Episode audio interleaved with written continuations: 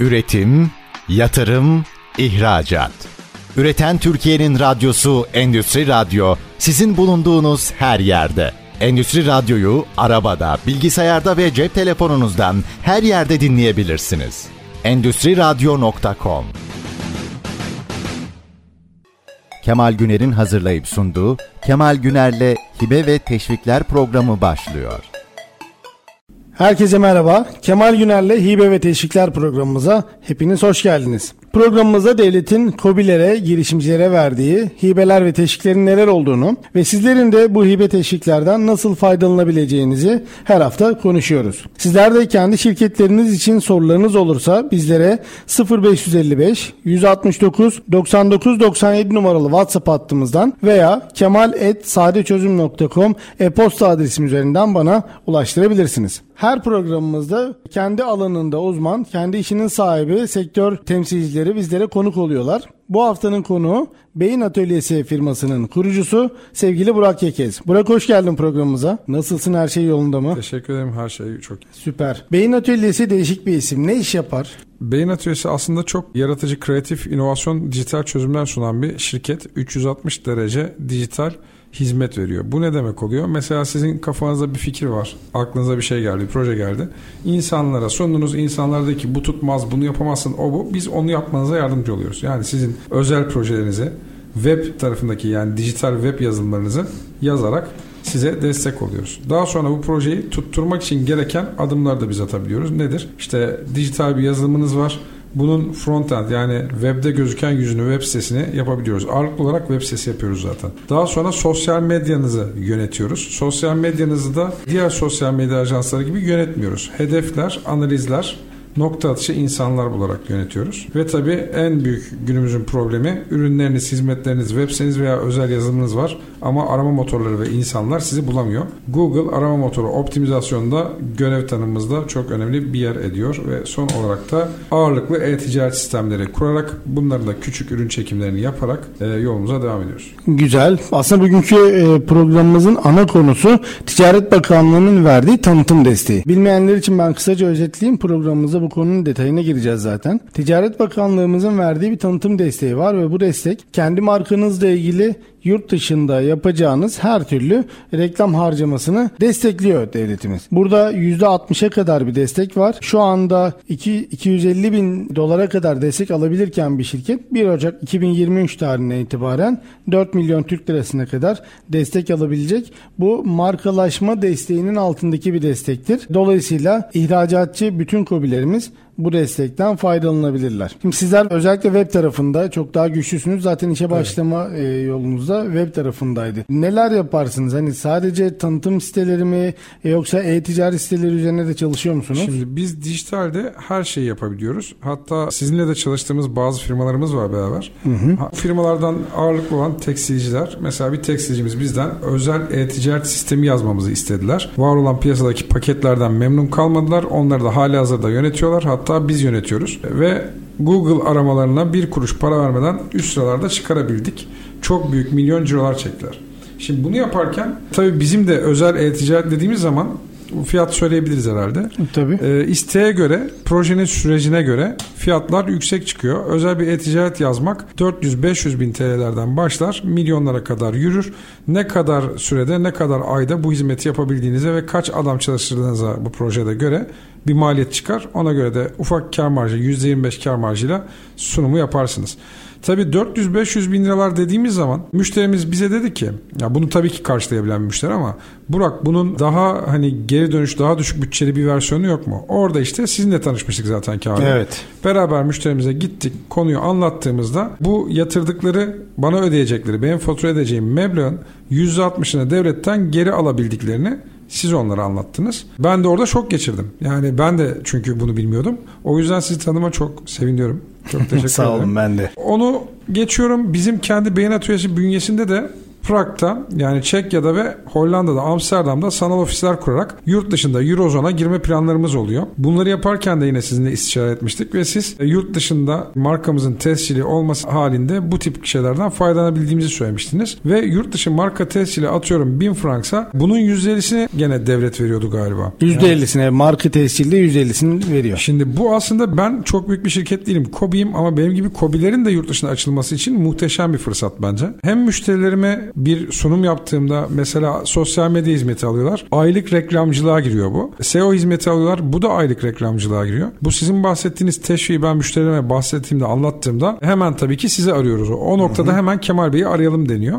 Çünkü aylık kesilecek hizmet faturalarının da reklam gideri olduğu için Buradan yüzdesini bilmiyorum. Karşılayabiliyorlar bir kısmını diye biliyorum ama. %60'ına kadar destek alabiliyor firmalarımız. Bu önemli ve büyük bir destek aslında. Hem rakam olarak büyük hem de Türk markalarının yurt dışında dünyaya tanıtılması ile ilgili çok ciddi bir destek. Yani siz 100 liralık bir reklam veriyorsunuz yurt dışına ve 60 lirasını Türkiye Cumhuriyeti Devleti Ticaret Bakanlığı üzerinden COBİ'lere, şirketlere geri veriyor. Müthiş bir destek aslında. Bunun içine tabii sizin verdiğiniz web ajansı hizmeti yani web sitesinin yapımı dahil. Yalnız bu burada dinleyicilerimize kısaca özetleyeyim. Web sitesi ya da diğer basılı materyallerde ya da sosyal medya reklamlarında yabancı dilde olan harcamalarımız destekleniyor. Yani siz bir web sitesi yaptıracaksanız eğer yabancı dili yoksa bu web sitesinin herhangi bir destek alınmayacaktır. Yabancı dili muhakkak olmalı. Çünkü ihracata yönelik bir destek olduğu için bu en azından bir İngilizcesi ya da hedef pazar neresiyse o pazarın yerel dilinde yayın Hı-hı. yapması çok önemli. Sadece yabancı dilde yayın yaparsa bu web web sitesi yapılan harcamanın %60'ını geri verebiliyor devlet. Ama yabancı dil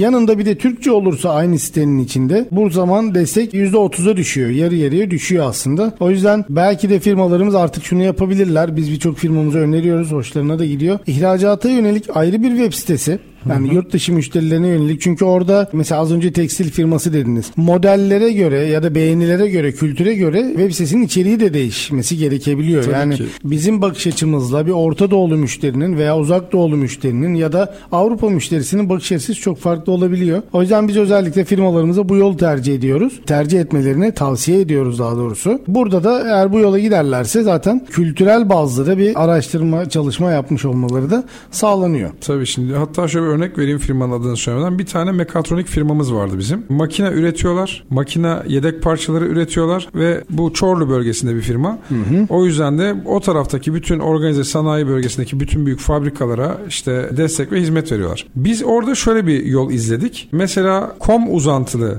domainlerini İngilizce, Bulgarca site yaptılar. Arapça site yaptılar. Rusça site yaptılar. Hı hı. Com.tr uzantılı aynı siteye ise hem e-ticaretlerini hem de kurumsal sitelerini birleştirerek koyduk. Bu şuna sebebiyet verdi. Zaten Com.tr uzantılı sitelerinde kendilerini Türkiye Cumhuriyeti'ne anlatıyorlar ve buradaki yerli müşterilerine hitap ediyorlar. Aynı zamanda bir markanın gene profil e-ticaret Trakya bölge bayi olduğu için bu insanlar. Hı hı. Com sitesinde de teşvikten faydalanarak bayağı az bir fatura ödeyerek dört dilde yayın yapmaya başladılar. Bu şuna imkan tanıdı. Aynı şirket bu sefer Bulgaristan'da bir yapılaşmaya girdi ve Com, Com.tr dışında bir de BG uzantılı, Bulgaristan uzantılı domain aldılar. Artık burada ürettikleri makineyi Bulgaristan'daki kendi şirketlerine gönderip oradan Avrupa'ya çıkıyorlar. Güzel. Ve bütün bunlarda da bu sizin bahsettiğiniz reklam desteğinden faydalanıyorlar. Hatta sanırım fuarlara katılırken de yine bu destek işe yarıyordu. Çünkü Bulgaristan'daki depolarının da kirasında sanırım bunun bir rolü var. Gene Doğru. destek alıyorlardı. O konuları sizin kadar iyi bilmiyorum. Ben sadece müşteri bende olduğu için anlatabiliyorum bunu. Peki o zaman ben kısaca özetleyeyim. Kira desteği demişken de Ticaret Bakanlığımızın verdiği bir kira desteği var. Yurt dışı birim desteği diye geçer bu mevzuatta. Türkiye'deki imalatçı veya dış ticaret ihracatçı firmalarımız yurt dışında ofis, mağaza, showroom veya depo açmak isterlerse buralar için ödeyecekleri kiraların %50'sini veya %60'ını devlet hibe olarak geri verir. 4 sene boyunca bu destekten faydalanıyor bir firma ve birim başına 1 Ocak 2023 tarihinden itibaren 2,5 milyon Türk lirası gibi bir destek alma hakkı oluyor her firmanın. Burada aynı anda 25 yere kadar yer kiralayabilir. Yani 25 tane mağaza açabilir bir firma veya atıyorum 5 tane depo, 3 tane mağaza, 2 tane showroom neyse bunu açabilir. Yani 25 yere kadar kira desteğinden faydalanabilir. Burada da rakamlar oldukça yüksektir ve firmalarımızın yurt dışında yerel bir şirket olarak da konuşlanmasını ve oradaki müşterilerine, oradaki firmalarına, potansiyellerine çok daha hızlı ulaşmasını sağlayacaktır aslında. Tanıtım desteği dedik ya az önce. Bu tanıtım desteğine başvurabilmenin iki temel şartı var aslında. Şimdi bunu da e, duyurmuş olalım ki bu şartları sağlamadan tanıtım desteğine başvuramıyoruz. Şimdi birincisi şartlardan birincisi reklamını tanıtımını yapacağınız markanın Türkiye'de şirketiniz üzerine tescilli olması gerekiyor. Yani Türkiye marka tescilinin olması gerekiyor. Genelde Ben firmalar bir yandan not alıyorum. Kendi şirketime uygulayacağım dediklerinizi. Genelde firmalarda karşılaştığımız Türkiye marka tescili zaten hemen hemen herkeste oluyor. Eğer firma çok çok yeni kurulmuş değilse. Burada sadece dikkat edilmesi gereken nokta şu. Bazı firmalar marka tescilini şirket sahibinin üzerine kişisel marka tescili olarak yaptırıyorlar. Burada destek alamayız. Bilginiz olsun. Marka tescili şirketinizin üzerine tescilli olmalı. İkinci şart da şu.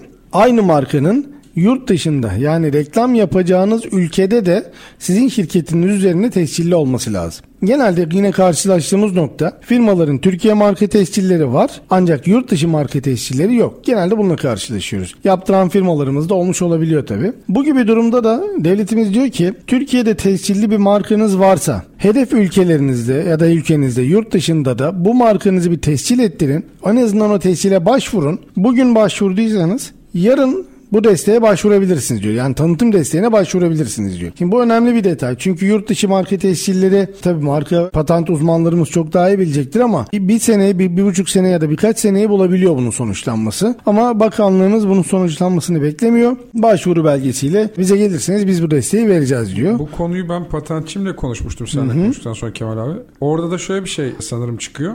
1000 frank civarı bir başvuru ücreti var. Bir de e, marka patent yapılacak ülke başına da 100-150 frank bazında rakamlar çıkıyor. Yani toplamda iki ben tabii kendim için konuşuyorum.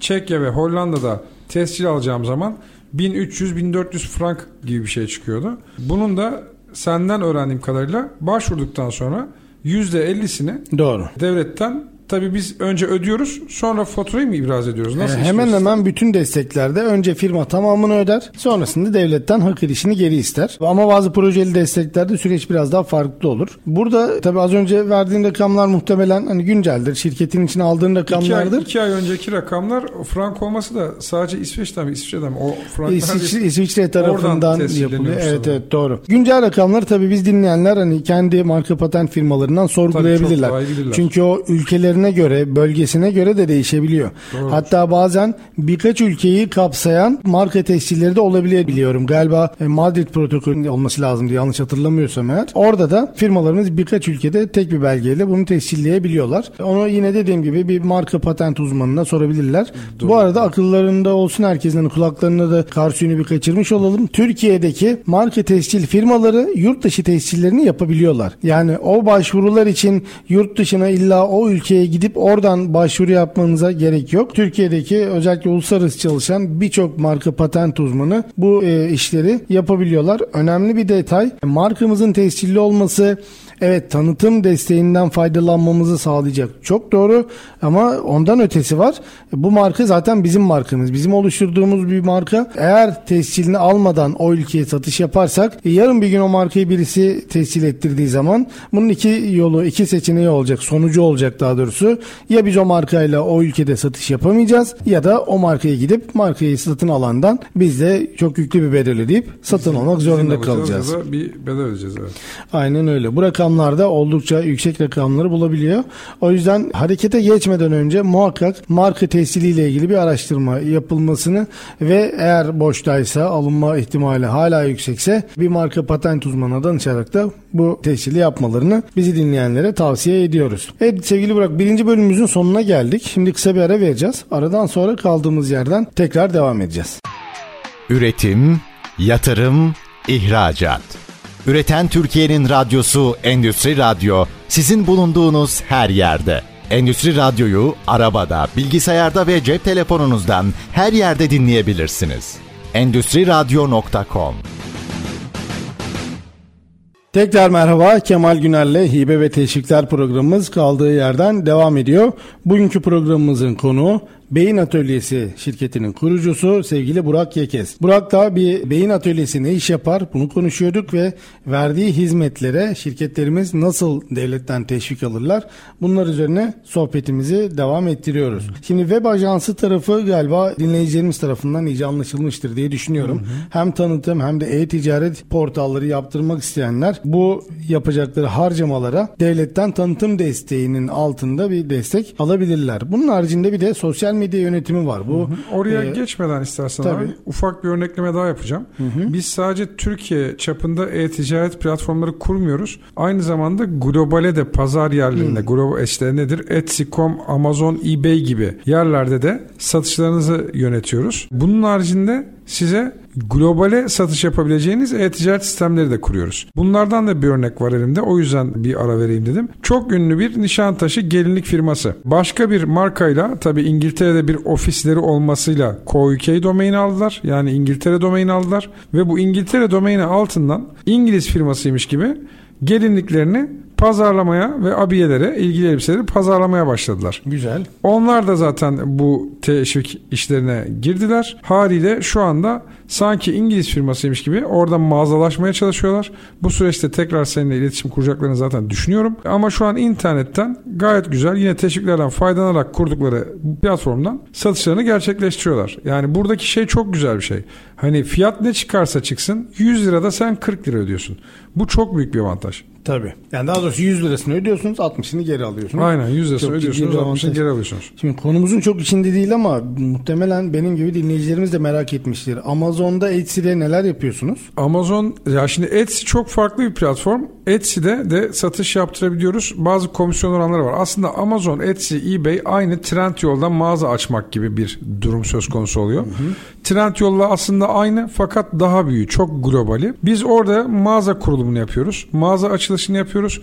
Ürünlerinizin fotoğraflamasını isterseniz yapıyoruz ya da var olan ürünleri markete yerleştiriyoruz. Şimdi insanlar diyor ki ya bunu biz de yaparız. Fakat işin içine girildiği zaman o global pazar yerlerine özgü, özel bir SEO yani SEO nedir? Arama motoru optimizasyonu. Evet. Search Engine Optimization.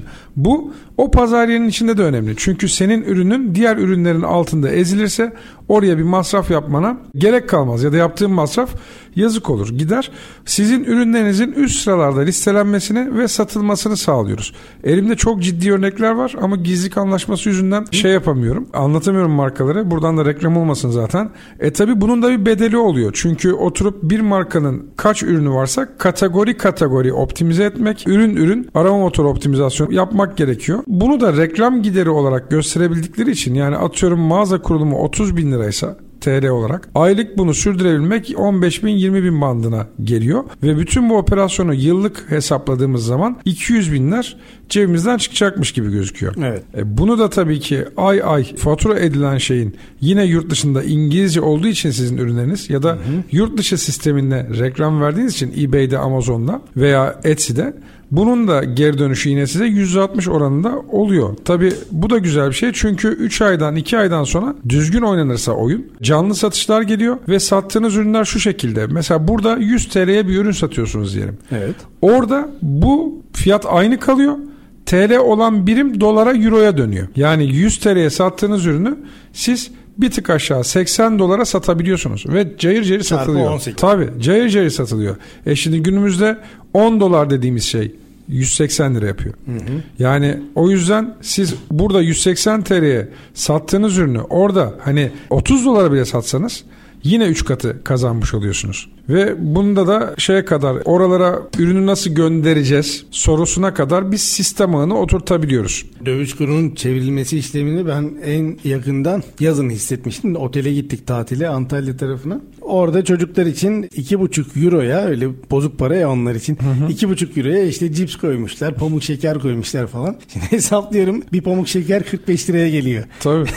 Şimdi onlar için bozuk parayla çocuk gidiyor alıyor. 2,5 lira gibi düşünürse gidiyor alıyor. Ama şimdi bakıyor 45-50 liraya geliyor bir pamuk şeker ya da cips. O yüzden dövizle kazanmak karlısı en tatlısı olabilir. Aslında Amazon Etsy alanımızı çok girmiyor dedim ama tam da giriyor. Ben sizi konuşurken aklıma geldi. E-ticaretin desteklenmesiyle ilgili yeni bir paket açıklandı aslında birkaç hafta önce devlette. Aa, ben burada, burada da Amazon Etsy, eBay bu gibi platformlarda satış yapan girişimciler, şirketler desteklenecek. Burada işte Amazon'a bir ödediğimiz komisyon bedeli var bu destek kapsamına giriyor. Ya da FBA modeli dediğimizde işte Amazon'un deposuna ürün gönderip orada bir kira Hı-hı. ödeme. Ya bu gibi masraflarımıza aslında alabileceğimiz bir teşvik paketi açıklanıyor. Bunun detayları biraz daha belli olduktan sonra aslında ben programımız aracılığıyla girişimcilerimize buradan bilgi veririm tabii ki de. Ama bunun bir bilgilendirmesi yapıldı açıkçası. Bu da yine birçok girişimcimizi etkileyecek. Çok efsane olur. Çünkü şimdi Amazon FBA dediğimiz zaman insanlar bunu bilmiyorlar. Amazon dediğimiz alışveriş sitesinin çok büyük depoları var bütün dünyada. Evet. Ve buna fulfillment hizmeti deniyor. Hı hı. Ee, bu fulfillment'la Amazon sizin ürünlerinizi indiriyor kendi deposuna ve deponuzdaki ürünlerin de deposunda yer kaplamasını yok edebilmek adına hızlı satılmasını sağlıyor. Eğer siz Amazon Fulfillment hizmeti alıyorsanız Amazon FBA kullanıyorsanız ürünleriniz Amazon'la nezdinde daha çok satılır, daha yükseklerden satılır, daha hızlı satılır. Ama Etsy'de, eBay'de satış yapıyorsanız şimdi herhangi bir kullanıcının Etsy'ye ürün göndermesi ona çok zor gelebilir. Yani ben bu ürünü Amerika'ya, ben bu ürünü Kanada'ya, ben bu ürünü Avrupa'ya nasıl göndereceğim? Bir tane ürün, parakende. Evet. Orada da yine bizim etrafımızda partner firmalarımız var. Partner firmalar geliyorlar sizin evinizden, dükkanınızdan, mağazanızdan ürününüzü alıyorlar ve gönderimini sağlıyorlar. iadesini de yönetiyorlar. Siz sadece ay sonunda tek bir firmayla muhatapsınız. Hiçbir kargo firmasıyla muhatap olmak zorunda değilsiniz. Bu da çok büyük avantaj. Yani şirketlerden ziyade küçük firmaların yurt dışı satışı yapması için inanılmaz büyük bir avantaj. Hele ki dediğiniz o komisyonlara teşvik çıkıyorsa yani durdurulamaz bir şeye benziyor. Yeni başladı. Muhtemelen devletimiz de şeyi gördü. Hani bizim girişimcilerimizin birçoğu artık Amazon'a girmek istiyor. Kimi asli işi olarak yapmaya başladı. Ama birçoğu da ikinci işi olarak da bu Amazon Etsy gibi platformlarda satış yapmaya başladı. Başladı başlamayı da hedefliyor. Ben benim de kendi sayfam vesaire var. Yani orada satışta yapıyorum. Çevremde de birçok kişi var zaten açıkçası. O yüzden bayağı ilgi alanına giren bir konu olduğu için de muhtemelen Ticaret Bakanlığımız bu konuyu da destek kapsamına almıştır. Buradan da ilgililere duyuralım. Sosyal medya diyorduk tam. Tekrar hı hı, e, hı. diğer konumuza geri dönüş yapmıştık. Şimdi sosyal medya üzerinden reklamlar vermek özellikle bazı sektörler için çok iyi sonuç elde ettiriyor. Bazı sektörler dedim ama her sektöründe de kendine göre bir sosyal medya mecrası var galiba. Yani kimi sektörler Instagram üzerinden yapılacak reklamlarda daha çok sonuç Hı-hı. elde ederken kimisi LinkedIn üzerinden yapılan harcamalarda çok daha ciddi sonuçlar elde edebiliyor. Sizde nasıldır bunun verileri? Şimdi aslında şöyle bir şey var. Sosyal medya deyince herkes Instagram'a abanıyor. Instagram zannediyor. Evet. Fakat bir dağılım var. Sosyal medya dediğimiz şey tek bir platform değildir. Sosyal medya Instagram olması gerekiyor evet. Bunu bir örümcek ağı gibi düşünün. Ağın noktaları gibi düşünün. Instagram sayfanız sayfanız olacak. Facebook sayfanız olacak. Kişi profil değil. Firmanın veya ürünün Facebook sayfası. Markanın diyeyim. LinkedIn sayfanız olmak zorunda. Keza Türkiye'de çok kullanılmayan hatta yeni duyulduğunu gördüğüm Pinterest sayfanız olmak zorunda. Bunların hepsinin içine ürünlerinizi, hizmetlerinizi koyup ana web sitenizi linklemek zorundasınız. Eğer web siteniz yok ise direkt oradan ürün tanıtıp satabilirsiniz. Ama sosyal medya dediğimiz zaman sadece Instagram değil, Instagram, Facebook, Pinterest hatta böyle e, yeni yeni sektörler var kripto gibi. Onlar mesela Twitter'ı çok kullanır. Twitter daha çok haber ağırlıklı gider. Doğru. Bütün bu mecralarda birden aslında sizin yönetim yapmanız ve ürünü bütün mecralara koymanız gerekiyor. Oradan tanıtmanız gerekiyor. Bunu şey gibi düşünebilirsiniz. Bir ürününüz var, satıyorsunuz. Kendi web sitenizden satıyorsunuz. Kendi e-ticaret sitenizden satıyorsunuz. Hı hı. Aynı zamanda N11'den satıyorsunuz. Trendyol'dan satıyorsunuz. Gitti gidiyordan satıyorsunuz ki kapandı. Hani bunun gibi düşündüğünüzde tek bir ürün satıldığı zaman hepsinden tek tek stok düşmeniz gerekir ki çarşı pazar karışmasın. Aslında sosyal medyada tam olarak böyledir. Bir ürünü siz bütün sosyal medya taraflarında post etmelisiniz. Bunu da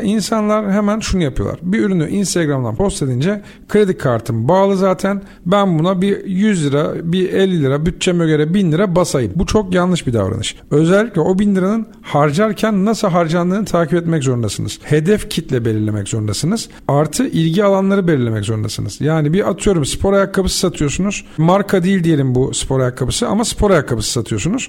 O zaman diyeceksiniz ki Adidas'a, Nike'a bakan, büyük markalara bakan bana baksın gibi seçenekler yapmanız lazım ki o 1000 TL'niz çarçur olmasın. Nokta atışı ayakkabı bakan insanlara harcansın. Bunun yönetiminde biz çok net bir şekilde yapıp harcadığınız her kuruşu size raporlayabiliyoruz. Burada da tabii müşterinin hoşuna gidiyor. Yani 10 lira 100 lira neyse verip 18 bin kişinin nereye nasıl geldiğini oradan hangi ürüne nasıl hangi sayfaya gittiğinin analizini raporlamasını sunduğumuz zaman birincisi paranız ilgili yere gitmeye başlıyor ve o harcadığınız paranın kat kat fazlasını alabiliyorsunuz. Yeni bir tekstil firmasına yani bir müşterimize 20 bin küsür liralık bir aylık Google AdWords harcaması yaptık. Karşılığı direktman 340 bin lira oldu. Yani 20 bin lira harcadım. Çok güzel. 340 bin liralık ciro geldi. Haliyle bu 20 bin lirayı harcadığım ve harcamak için de ekstra para aldığım zaman sizinle anlaşması olduğu için bir de bu benim kestiğim faturanın %60'ını geri almak demek. Doğru reklam harcaması olduğu için sosyal medya reklamları da yine tanıtım desteğinin içine giriyor. Orada da haliyle bu %60'ını Yani adam firma. 20 bin lira para harcamış bir de bana aylık bir danışmanlık ücreti ödemiş atıyorum totalde 35 bin lira harcamış hatta düz hesaplamak adına 10 bin lira harcamış diyeyim. Bu 10 bin liranın yine 6 bin lirasını devletten geri alabiliyor ve bu çok şey de yanına kar kalıyor. Yaptığı ciro yanına kar kalıyor. Daha da kazançlı oluyor. Burada tabii bu rakamların hesaplanması, destek miktarının onaylanması Ticaret Bakanlığı'nın e, uzmanlarının tasarrufunda oluyor. Onlar da belli kriterlere göre bunları inceleyip kanunda yazan şekilde uygulamaya geçiriyor ve destek miktarlarını da belirliyorlar tabii ki de. Ancak sosyal medya reklamlarının bu desteğin kapsamına girdiğini de bilmelerinde fayda var. Bu sosyal medya işi biraz daha şey gibi de algılanıyor aslında piyasada gördüğüm kadarıyla. Hani yani ne var bir post hazırlamak, bir görsel hazırlamak değil mi? Hani oradan onu buraya koy, buradan logomuzu ekle, telefonla e-mailde yaz, buradan gönder. Nasılsa bizi gören görür. Mantığı da biraz olabiliyor bazı işletmecilerde ya da firma sahiplerinde ama bu bu kadar basit bir konu değil aslında. Hatta bu kadar değil, bu basit bir konu değil. Yani Ya onun açılımını şöyle yapacağım size. Şimdi bunu kendileri yapanlar var veya şirket içindeki grafikerleri hazırlatıp Evet. kendi bünyelerinde dışarıya para kaçırmayayım diye tutanlar var. Çok mantıklı haklılar ama şuna bakmak gerekiyor. Ben bu duruma körler sağırlar birbirine ağırlar durumu diyorum. Bir post satılıyor. Şirket tarafından hazırlanmış, gönderilmiş. Beğenenlere bakıyorsunuz. Hepsi şirket çalışanı. Hiç yeni biri beğenmemiş, tanımadığımız biri beğenmemiş. Yani herkes patron bir şey paylaştı Ayıp diye olmasın diye like basıyor. Tabii yani ayıp olmasın diye herkes like basıyor ya da eşi, dostu, akrabası herkes tanıdık. Şimdi siz bir ürünü post attığınız zaman eğer bu ürünü sizin çevrenizdeki insanlar beğeniyorsa çalışanlarınız veya eşiniz, dostunuz zaten onu satamayacaksınız. Evet. Yani onu zaten sizi aynı o güzel 50 like var. 50 like'ın 50'sini de tanıyorsan problem var. Yani sosyal medya şu yüzden yapılır. Eğer ki o 50 like'ta %40 oranında tanımadığınız insan varsa zaten takipçi sayınız artar. Bir de lütfen herkese özellikle ben e, naçizane tavsiye vermek istiyorum. Gidip beğeni, like veya işte takipçi satın, almasınlar. almayın, evet. Çünkü gerçek veriyi analiz etmekte çok zorlanıyoruz. Instagram da bunları biliyor. Yani zaten bunların satın alındığını biliyor. Bir de paranızı başkalarına şöyle kaptırıyorsunuz. Çok var dolandırıcı. Siz atıyorum 200 liraya 1000 tane takipçi aldınız. Ertesi gün bir uyanıyorsunuz. Kalmış geriye 100 kişi, 200 kişi, 800'ü gitmiş. Para nereye gitti belli değil. Adama yazıyorsunuz adam sizi WhatsApp'tan engelliyor. Böyle şeyler de oluyor. Lütfen takipçi ve like satın almayın. Ürünü de düzgün şartlarla tanıttığınız zaman zaten yeni beğeni, yeni insanlar gerçekten e, sizin hizmetinizi almak isteyen insanlar size geri dönüş yapacaktır. Bir gün benim başıma geldi. Bir sosyal medya uzmanı diyeyim. Hani öyle lanse ediyor kendisine.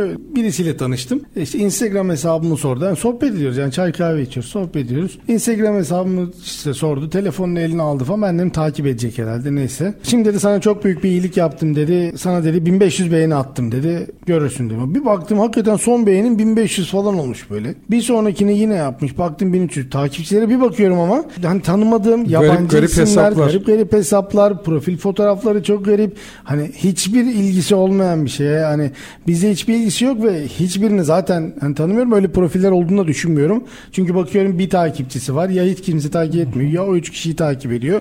Böyle hesaplar. Bir, iki, üç daha olunca en son aradım. Dedim ki sağ ol bana çok iyilik yapma. Bana iyilik yapma lütfen dedim. Hani lütfen ben engelledim de zaten. Onu da sildim oradan. Engelledim. Bana iyilik yapma lütfen dedim. Ben bunu istemiyorum. Ha, 30 kişi mi beğensin? Beğensin 30 kişi. Sıkıntı yok. Ama az önce dediğin mevzu yani neye yaradığına bakalım. Kimlerin gördüğüne. Gerçekten birilerine bir fayda sağlıyor mu sağlamıyor mu buna bakalım aslında.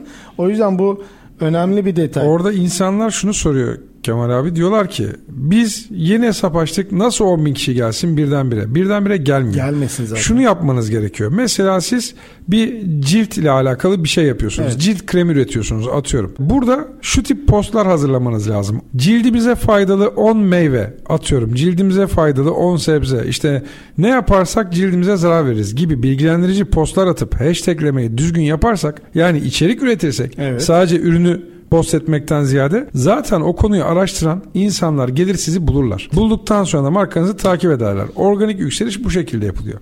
Evet takipçilerimiz biz dinleyenler de bunları dikkate alıp sosyal medya hesaplarını yönetirlerse de şahane sonuçlara Biz, ulaşmaları biz bunlarla uğraşamayız diyorlarsa da beynatölyesi.com'a girip bizimle iletişime geçebilirler. Peki şimdi ikinci bölümümüzün sonuna geldik. Yine kısa bir ara vereceğiz. Aradan sonra kaldığımız yerden devam edeceğiz. E, ayrıca sormam gereken bir iki soru daha var. Muhtemelen dinleyicilerimizin de çok işine yarayacaktır. Değerli dinleyenlerimiz programımızın ikinci bölümünün sonuna geldik. Son bölümde tekrar görüşmek üzere. Üretim, yatırım, ihracat. Üreten Türkiye'nin radyosu Endüstri Radyo sizin bulunduğunuz her yerde. Endüstri Radyo'yu arabada, bilgisayarda ve cep telefonunuzdan her yerde dinleyebilirsiniz. Endüstri Radyo.com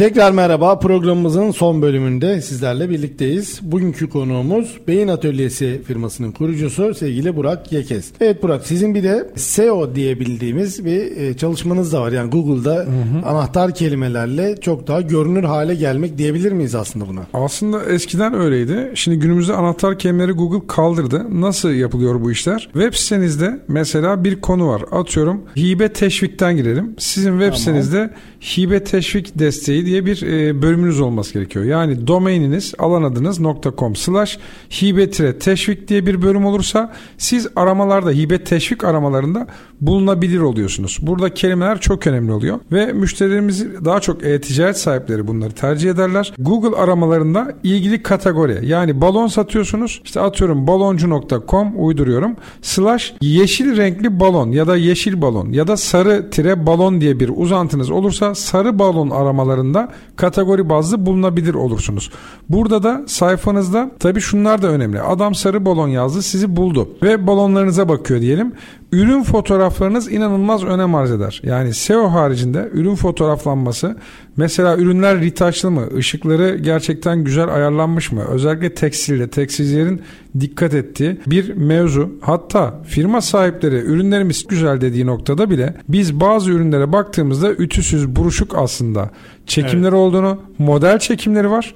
Bizde de modelli çekimler var. Çok güzel kaslar yapabiliyoruz. Modelin taşıdığı kıyafetin buruşuk buruşuk çıktığını görüntüleyebildik. Bunu görüntüledikten sonra firma sahiplerine bildirdik ve komple kreasyon yeniden çekildi. Tabi bu yapılırken bir de yine SEO ile alakalı anlatacağım. Web sitenizi mutlaka takip edin. Altın kaplama da yapsanız, milyon dolar da vermiş olsanız web siteniz bulunamadıktan sonra bir hiçtir. O yüzden mutlaka web sitenize kim girmiş, nereden girmişten ziyade en çok hemen çıkma oranı yüzde kaç? Siten var, hemen çıkma oranı yüzde yetmiş. Adam 0 ila 30 saniye arası senin web sitende duruyor. Google Ads'e para vermişsin, teşviğini almışsın, siteye hit var, 50 bin kişi girmiş ama hemen çıkma oranı 30 saniyenin altıysa zaten reklamdan gelen insan size faydalı değil. Ama adam gelmiş orada bir dakika, bir buçuk dakika, iki dakika sitede gezmiş. Çok önem arz eden bir durum. O zaman ürünlerimizin incelendiğini anlıyoruz. Güzel. Ürün çekimleri demişken bu arada ilk başta programımızı açarken yabancı dilde kataloglar, broşürler de destek kapsamında demiştim. Sizler bunun tasarımlarını da yapıyorsunuz diye biliyorum. Tabii ben. ki bünyemizde 3 tane çok etkin ilgili bölümlerin dereceli mezunları grafikerlerimiz var. Bu grafikerler sayesinde biz sadece ürün çekimi, ürün çekim fotoğrafçılarımız ayrıdır. Moda fotoğrafı ayrı bir şeydir. Moda fotoğrafçımız ürün çekimlerini yaptıktan sonra özellikle pazar İngilizce yabancı pazarlarına ve kataloglara bu ürünlerin yerleşimi sağlanır. Katalog tasarımları istenilen şekilde yapılır. Anlaşmalı matbaalarımızdan aldığımız fiyatları müşterilerimize sunarız. İsterseniz direktman tasarımı müşterimize göndeririz. Onlar kendi matbaasına bastırır. Güzel. Burada tabii beni ilgilendiren kısmı işin teşvik hibe tarafı. Evet çünkü İngilizce katalogda, Evet. broşürde her şeyde bildiğim kadarıyla yine teşvik İngilizce var. de değil yabancı dilde katalog broşürü e, basıp da bunu yurt dışında dağıtırsanız bu katalogları broşürleri bunlara da destek var. Burada e, katalog broşürün hazırlanması, tasarımı, baskısı ve bu katalog broşürde ya da web sitesinde e, ya da bir reklam filminde kullanılacak fotoğrafların ya da videoların prodüksiyonu da bu desteğe dahildir aslında. Yani siz bir katalog basacaksanız bu kataloğa ürün çekimi yapmak durumundaysanız eğer bunu yapacağız. Bunu bu çekimleri katalogda kullanacağımızı belgeleyeceğiz ve burada desteğe başvururken bu çekim bedellerini de yine devletten talep edebiliyoruz. Aynı şekilde şey de var tabii yurt dışındaki bir televizyon kanalında ya da sosyal medyada video üzerinden de bir yani hareketli bir görüntü üzerinden de reklam verebiliriz. Bu reklamlar için de yine prodüksiyonu destek kapsamında. Sizin bu şekilde video reklamlar hazırlayan yurt dışında yayınlatan firmalarınız oluyor mu? Tabii baya baya var. Hatta e, marka vermeyeyim, hatta demeyeyim ama şöyle var. Katalog çekimi yapılırken ben bu video çekiminin hibe teşvikten faydalanabilmesi için bahsettiğimde ne yapacağız? Bir de video mu çekeceğiz? Bir de işte prodüksiyon mu yapacağız demişti. Yo dedim hayır. Çoğu firma bunu bilmiyor. Tekstil firmaları çok iyi bilir. Çok küçük ekstra ücretlerle yapılan çekimin backstage denen videoları hazırlanır. Yani modeli giydirilir. Model elbiseleri denerken bir kameraman ışıkçı sürekli çekim yapar. Sonra bunlar montajlanır. Bu backstage videolar tanıtım videosu gibi muhteşem şekilde kurgulanarak sunulabiliyor. Bu büyük bütçelere sebebiyet vermeden küçük bütçelerle işaretlemek demek ki teşviğe tabi. Ama eğer istenirse bir podyum kurulup sadece o firmaya özel ya da başka bir şey yapılıp tanıtım filmi de çekilebilir. Ama tabii o daha büyük bütçe oluyor. Ama onun da %60'ını zaten teşviğe tabi yapabiliyoruz. İngilizce metinler veya İngilizce dublaj kullandığımız zaman diyebiliyorum. Bu İngilizce değil her dilde. Her dilde yani Türkçe dışındaki herhangi bir dilde. Bir firmamız çünkü bize bir video yaptırmıştı. Dublajı Arapça, İngilizce ve Rusça olarak 3 dilde yapmıştık ve bunun da sizin tarafınızdan ücreti alınmıştı diye biliyorum. Süreci evet, Teşvik takip sürecini etmiştik. takip Orada güzel sonuçlar elde etmiştik. Peki siz hep böyle şey örnekleri verdiniz ama hani model giyerken çıkarken genelde tekstil çalışıyorsunuz anladığım kadarıyla. Yo aslında yani makinede çalışıyoruz enteresan şekilde. Bizim için çok sektör fark etmiyor. Siz ne üretiyorsanız önce sizi dinliyoruz. Nasıl bir videolar beğendiğinizi, rakiplerinizin yaptığı videolardan illa beğendikleriniz oluyor ve bize öyle geliyorlar. Rakiplerim bunları yapmış, ben de bunların benzerini istiyorum. Bizim işte neden beyin atölyesi adımız? Bizim beyin takımı, kreatif takım oturuyor, rakiplerin videolarını izliyor ve daha güzelini, daha iyisini nasıl çıkarabiliriz diye kafa patlatıyor. Yani aslında benim öğrenmek istediğim şey şu. Bir dijital tanıtıma her sektörün ihtiyacı olabilir Tabii mi? ki. Tabii ki sadece değil mi? Tekstil değil. Siz bir takım videolar beğendiniz. Mesela makine yapan firmalarım var. Evet. Ayakkabı yapan var. Ya da Ee, hizmet sektöründe. Hizmet sektöründe çok fazla var. Araç kiralayan var. Lüks araç kiralayan var. Mesela lüks araç kiralayan firmalara drone çekimlerimiz çok meşhur. Arabayla aynı hızda gidebilen 5 saniye içinde 200 km hızla çıkabilen dronlarımız var. FPV drone deniyor. Bayağı bildiğiniz bir Ferrari basarken biz de basıp onu etrafında dönerek çekebiliyoruz. Örnek olsun diye anlatıyorum. Yani bu FPV denen drone çekimleri şu an çok moda. Çünkü fabrikanın içinde çok küçük pres makinelerinin bile içinden geçebiliyorlar. Herhangi bir fabrikayı da bu şekilde çekebiliyoruz. Burada önemli olan şey şu. İş geldi. Biz beyin takımı oturduk. Daha güzel nasıl yapacağız? Storyboardlar çıkıyor. Kurgu çıkıyor. Kurgu çıktıktan sonra müşteriye sunuluyor. Müşteri okey verdikten sonra atölye kısmına geçiyoruz. Prodüksiyon ekibiyle bunu nasıl çekeceğimizi planlıyoruz. Çekimler yapılıyor. Daha sonra müşteriye varyasyonlu videolar sunuluyor. Okeylediği takdirde de yurt dışındaki AVM ekranında bile bunu yayına verebiliyoruz. YouTube'a verebiliyoruz ve 3 4 5 dilde dublajlı verdiğimiz zaman da teşvikten faydalanabiliyoruz. Evet güzel yani ister son kullanıcıya hizmet eden bir firma olsun ister ara mamul üreten ya da ham madde üreten bir firma olsun e, sosyal medya yönetimi dijital reklam tarafını göz ardı etmemekte büyük fayda var. Zaten web sitemize girerlerse oradaki videolar bölümünde yapmış olduğumuz videoları oturup izleyebilirler. Sadece prodüksiyon videosu olarak bakmayın olaya. Stok imajlar, stok görseller, stok videolar kullanılarak da hazırlanan reklam tanıtım filmleri olabiliyor. Aslında bunun bir sonraki aşaması da şu oluyor. Yani yurt dışına yönelik çalışmalar yapıyoruz, reklam harcamaları yapıyoruz, markamızı duyuruyoruz. Ama ürünleri mesela sadece online platformlarda satmak istemeyebiliriz. Oralarda ofisleşebilir ya da mağaza açmak isteyebiliriz. Bu konuda da devletin çok ciddi desteği var. Kira desteği veriyor.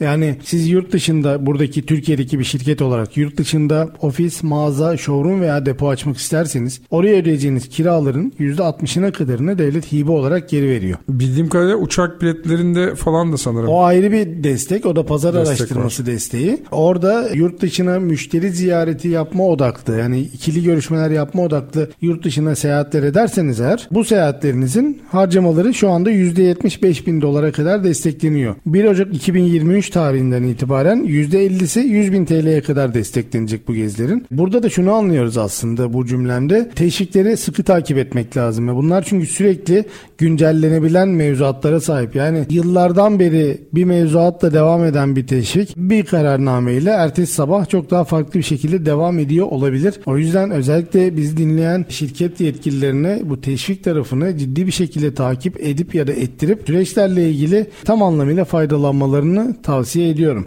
Ya sizi övmek gibi olmasın ama ben sizinle çalışıyorum ve çok mutluyum. Çünkü şöyle bir şey yaşadım. Bunu anlatmak istiyorum müşterilerime. Kemal Güner Bey bir gün beni aradı. Dedi ki Burak dedi 2017'de kesmiş olduğun bir faturam var mı? Şu tutara kadar, şu meblağa kadar. Var abi ne olacak falan diye konuşurken oradan bile şu anda çalışanlarıma ekstradan kredi gibi bir şey aldık değil mi biz? O sıfır faizli kredi desteği COSGAP'in verdiği bir destekti. Oradaki şart şuydu. Şirketin 2019'dan önce kurulması ve 2019 yılında en az 75 bin TL ciro yapmış 2019, olma doğru. şartını istiyordu. E, burada ne sağlıyordu firmalar bu şartı sağlıyorsa? 3 tane personelin sağlaması gereken 3 tane şart var. Bunları sağlayan personeli işe alırsa da personel başına 125 bin lira eğer işe alacağı personel kadın olursa 135 bin lira sıfır faizli ve 2 sene ödemesiz krediye başvurabiliyordu. Du diyorum çünkü 10 Ekim'de başvuruları bitti. Bitti. Başvurabilen firmalar artık personellerini alıp ödemelerine başvuru yapabiliyorlar. Ödeme başvuruları devam ediyor ama yeni başvurular bitti tabii ki de. Bu bir süredir devam eden Ama bir program. tabii şimdi bir teşvikçimiz olmasaydı bizim, bu işi bilen biriyle çalışmıyor olsaydık bundan haberimiz olmayacaktı. Kasamıza sıcak para girişi durduk yere olmayacaktı ki iki sene güzel bir süre bence çünkü iki sene sonra ödeyeceğim 300 küsür bin lirayla şu anda aldığım 300 küsür bin liranın farkı olacak. Ya bunu bir de yani bu aldığımız paraları tabii biz işimize yatırıyoruz. Başka bir yere yatıramayız. Hani buraya gidip de bu bedelleri farklı bir şekilde kullanan firma sayısı çok azdır diye düşünüyorum. O yüzden şimdi şu anda aldığımız bir bedeli iki sene boyunca ödemeksizin işimizde kullandığımızda zaten onu fazla fazla kazanmış olmamız gerekiyor. Ve iki sene sonra aslında kredi 4 yıl vadeli olarak düşünebiliriz. Çünkü iki sene sonra ödemesi başlıyor. 4 ayda bir taksit ödeniyor. Toplam 6 taksitte ödeniyor. Yani o vade de yine 2 yıl. O yüzden e, çok çok avantajlı bir krediydi. Ben, Faydalanan ben şirket. ofisin içini komple yeniledim sayende abi teşekkür e, ediyorum. yani ihtiyaç var. Bayağı tabii malzemeler, sandalyelerim, E, tabii. pro oyuncu koltuğu aldım, masajlı koltuklar aldım yazılımcılarıma. Herkes çok memnun senden. Senin daha keyifli bir abi. iş ortamı oldu. Tabii ki, Çalışanlar daha mutlu. Haliyle daha verimli işler üretebiliyorlar. tabii ki. Yani e, bunlar önemli konular. Ya da firmalarımız şeyde kullan. Tabii Şimdi ki de bu- işe yeni personeller de aldınız. Ekip büyüdü. Yani biz seninle tanıştığımızda 4 kişiydik. Şu an 12 kişi falanız ofiste. Hiç- Bunun da maaşları çünkü garanti oldu şu anda. Hani en azından 3-4 aylık maaşları. Artı gene SGK destekleri var senin sayende. Devletin ödediği. Önce iş kura kaydedip sonra mesela personel alıyorsunuz. Ben şimdi yarım yamalak anlatayım sen toplarsın abi. Yani personeli alacağım. Önce Kemal abi diyorum ki ben bu personeli alacağım. O da diyor ki iş kur kaydı yapsın. İş kura kayıt yapıyor. İş kur kaydı bizim mali müşavire düştüğü andaki Kemal Beyler bizim mali müşavirle ortak beraber çalışabiliyorlar. Direkt biz işe alım yapıyoruz. Bu sefer devlet diyor ki işte kimi zaman 3 ay, kimi zaman 6 ay SGK'sının tamamını karşılıyorum veya diyor ki bu personelde SGK'yı aylık yarı yarıya ödeyeceğiz gibi şeyler oluyor. E bu da işverene yani bana büyük fayda sağlayan bir şey. Bunlar önemli destekler. Yani burada ben hep şeye bakıyorum. Bazen destekleri anlatırken ya buna az destek varmış diyor firma. Evet az olabilir rakam küçük olabilir ama ben hep şeye bakıyorum. Bir sıfırdan büyüktür. Tabii ki. 1 lira bile bugün ciddi oranda bir kardır. Sadece burada biz dinleyen şirket yetkililerine tavsiyem şu olacak.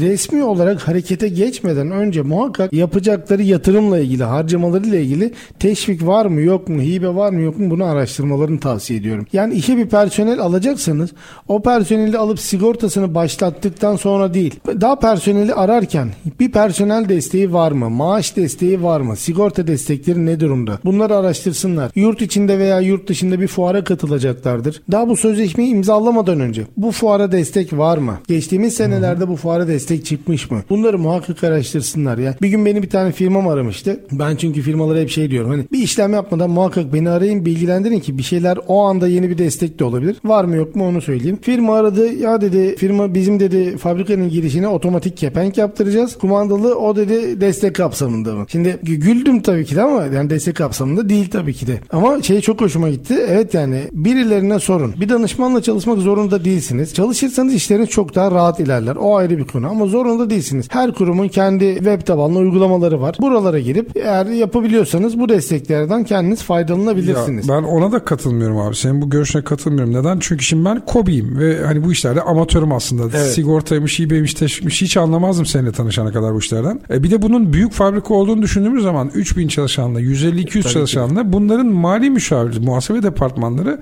bazı şeylerden haberdar. Mesela sigorta, SGK başvurularını kendi içinde halledebiliyorlar. Ama halledemedikleri bir mevzu şu.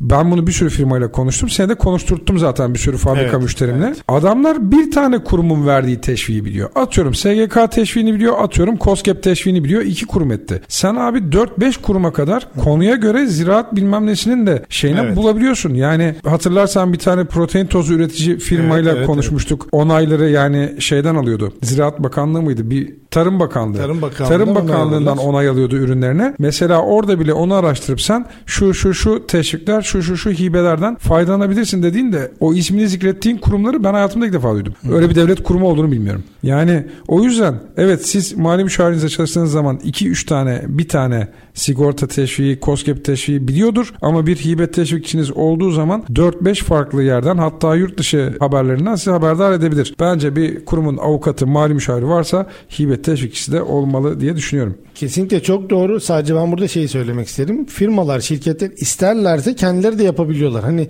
bu bir mecburiyet değil. O- O yüzden söylemek isterim Ben onu. onu bilmiyorum. Ama tavsiye ettiğimiz tabii ki de bir teşvik danışmanıyla çalışmaları. Çünkü bir teşvik danışmanının gözü kulağı teşviklerde. Çünkü buradan parasını kazanıyor, ekmeğini buradan yiyor. O yüzden yeni çıkacak, çıkmış, var olan biten ne varsa aslında haberi oluyor olması gerekiyor diyeyim. Hani orada tabii danışmandan danışmanlığı farklılık gösterir ama en azından bu süreci onlar için takip eden birilerinin olması çok daha Sizde şey de var değil mi abi? Böyle mesela benim sektörümü siz vergi numarama şirketimin falan bir yere girdiğiniz zaman benim alabileceğim her şeyi görebiliyorsunuz. Bunu ben kendim yapmak istediğim zaman tek tek tek bir şeyler gezmem gerekiyor. Bazı desteklerde evet oradan görebiliyoruz. Bazılarında biz de yine tek tek ama biz hepsine tek tek sitelerine ya da bir yerlere girip bakmaktan ziyade zaten bu konulara vakıf olduğumuz için Senelerdir bu yaptığınız evet, için. görüşmede hemen o anda söylüyoruz mesela firmayı tanıyıp hemen o anda alabileceği teşvikleri de söyleyebiliyoruz. Evet programımızın sonuna geldik. Yani zaman su gibi de aktı geçti. Son olarak bir iki cümleyle toparlarsak programımızı bitirelim.